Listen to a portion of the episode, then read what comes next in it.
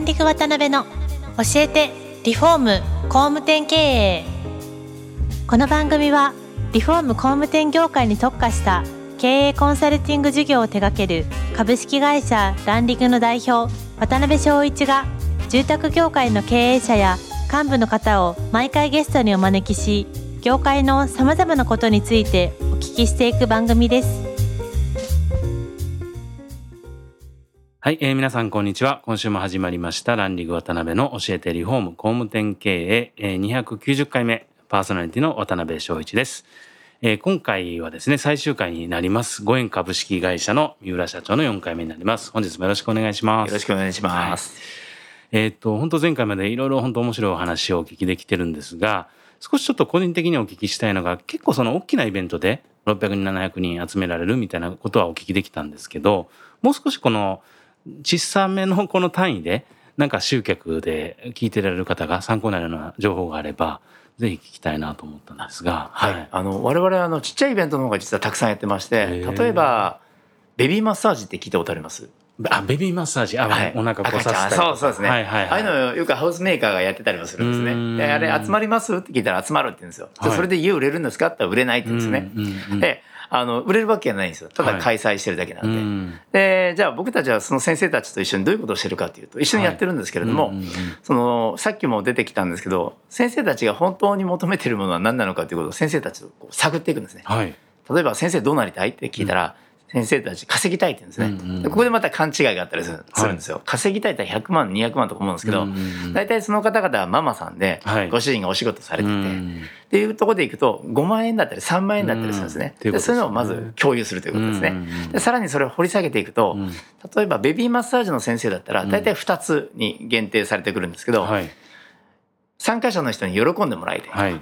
先生先生っていうこう自分中心の時間が長いと嬉しい、なるほど。っていうところを一緒に共有していくんですね。はいはいはい、でこの答えをもらった中で僕はいつも先生たちに提案するのが、うん、じゃあ先生参加費が1組1500円だとしたら、うん、500円うちの会社が負担しますよ、はい、そうすることで参加者さんの負担って減って喜んでもらえますよね。うんうんうん、で終わった後についでにお弁当をうちが出すんで、はい、先生を中心になんかみんなでワイワイ食べたりしたら楽しくないですか、うん、これで今クリアしてるんですよね。はいはいはいはい、先生その代わり、うん、家持ってない人限定とかで、うん、家づくり勉強会を1時間だけさせてもらえない？ご飯食べながら、はいはいはいはい、ってすると先生たち普通に集めてくれたんですもう一個いくと、カフェでもそうなんですね。はい、飲食店ってあのアイドルタイムってご存知ですかね？あのランチタイムとディナータイムの間の暇な時間ですね、はい、この時間にお客さんを窓側に座らせたいんです、うん、飲食店って、なるほど。なぜ窓側かっていうとそうなんです、お客さんがいるっぽく見せたいんで、なので僕たちはいつも店長アイドルタイム使って窓際で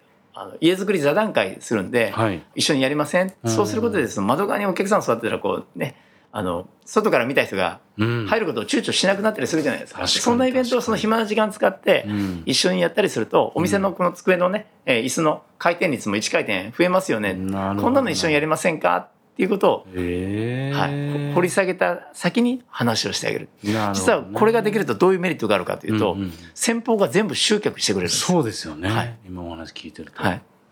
要するに異業種連携っていうことですよね。おっしゃる通りですね。ただそれも、ただここでイベント一緒にやりましょう。よろしくお願いします。だったら、はい。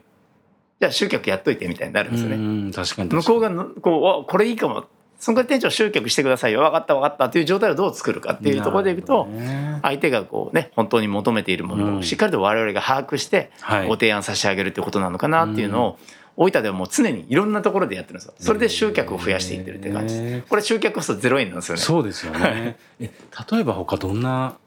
連携ってあるんですか、はい、カーディーラーさんとも連携しますよね。カーディーラーも、あの、子育て世代マーケットにしてますよね。うん、確かに確かに。例えばですけど、ネッツっていうディーラーがあったら、はい、ネッツに来るお客さんは、ネッツの車乗ってる人が、ネッツの車を検討してる人しか来ないですよね。はい。はい。そんな人たちじゃなくて他の人たちにも来てもらいたいわけですね。なるほどそこでイベントやりましょうということで、まあお家の買い方相談室だとちょっとイベント難しいんですけど、はい、あのキッズマネースクールだったりするんですね。子育て世代をマーケットにしてるので。一緒にやるってことになるじゃないですか。でこれただやるだけだったら面白くないので僕いつも店長に言うのが、店長例えば2時間キッズマネースクールあるんですけど、その間に参加者の車を工場で軽く点検してあげてくれませんかって言うんですよ。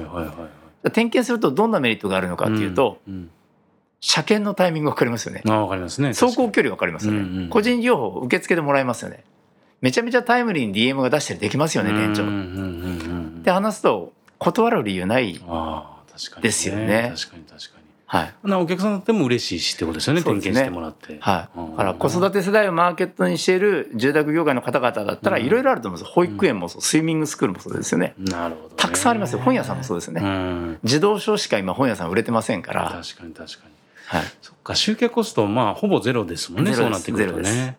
あそう。3日前に電話するだけですよ。店長今回何人ですか？あ今回10人で、あ、わかりました。これだけです。なるほどね。はまああとは大事なのは掘りっぱなしじゃなくて思いの部分ちゃんと共有してお互いのメリットデメリットっていうのをちゃんと共有してやるっていうのも大事なんおっしゃ。るです。うんまずは向こうに与えることですよね。なるほどね、与えることからだと、あの、まあ、なのでうちはご縁なんでしょうけど。はい。アイデアマンですね、三浦さん。失礼ですけど。すごい。まあいろいろちょっとヒントになるようなこともあったと思うんで、ぜひ視聴者の皆さんもあのチャレンジしていただけたらなと思います。で、今回ちょっと最終回なんで、今後のその皆さんというか会社のビジョンとか、まあ皆さんご自身の夢みたいなところからお聞きしたいんですけど、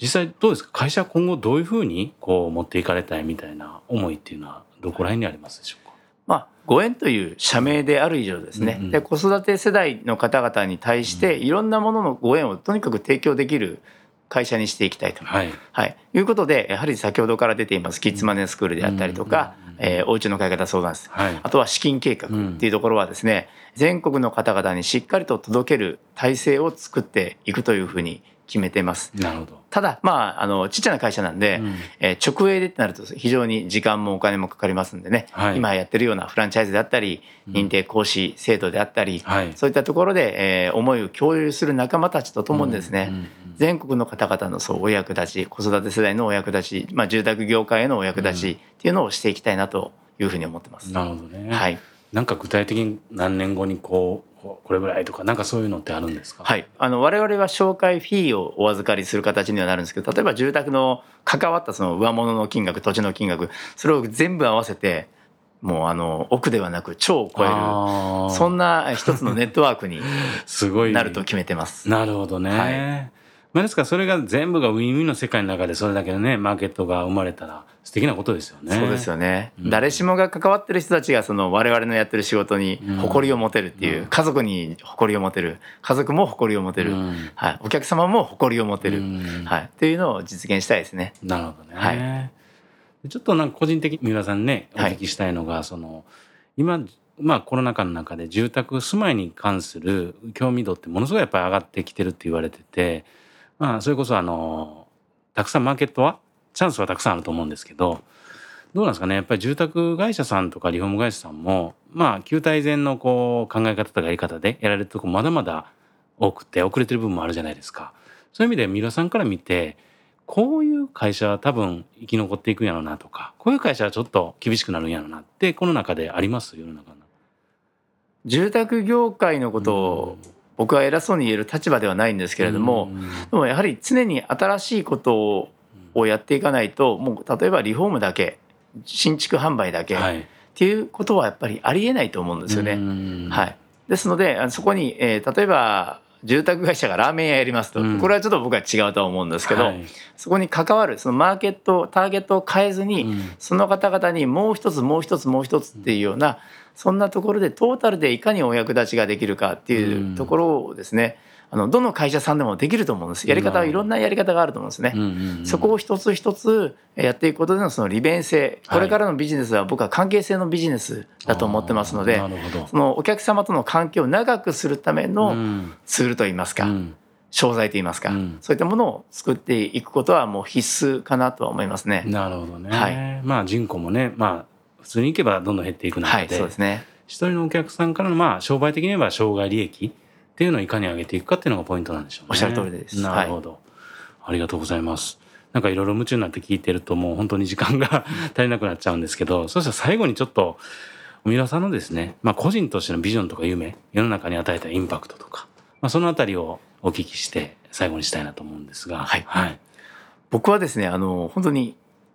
地味でいいなと思ってるんですよ。は はい。あのまあ、やられてることとかねネットワークの大きさは地味じゃないですけど。いえいえいえいえはいはい。なんですが、ね、一緒にこうやってる方々がその、僕の作った縁の中で幸せになっていただければ最終的に僕は絶対幸せかなとは思っているんですよね。はい、ですのでそういう縁ある方々とあのそういうお商売が長くできること関係が長くできることが実は僕にとっての一番目指してるところなんですね。当然従業員さんもそうですね。はい、はい、あの従業員が幸せだったからこそ僕が幸せになれると思ってるので、うん、その状態が作れたら、うん、それ以上のことは本当に望みませんっていう、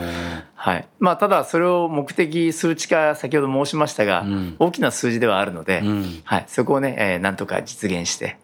そうなった時に本当その辺のおじさんで僕はいいと思ってて。はい。あのそんな感じですね。だからあんまり大きなものはないですけどただまあせっかくご縁っていう社名を持たせていただいている以上は、うん、いろんなご縁をねつないでいきながら、うん、えー、皆さんと楽しく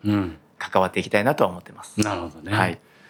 ですけどちょっとお見受けどっかでしたんですけど自動車レースとかを毎年優勝大会結構の大会ですよね。ねあの2016年から20年までは毎年、えー、いろんなチャンピオンを取らせていただいてますね。えー、そのあたりはチャレンジ今後もされていかれるでしょうね。そうですね。負けず嫌いなんで、はい、あの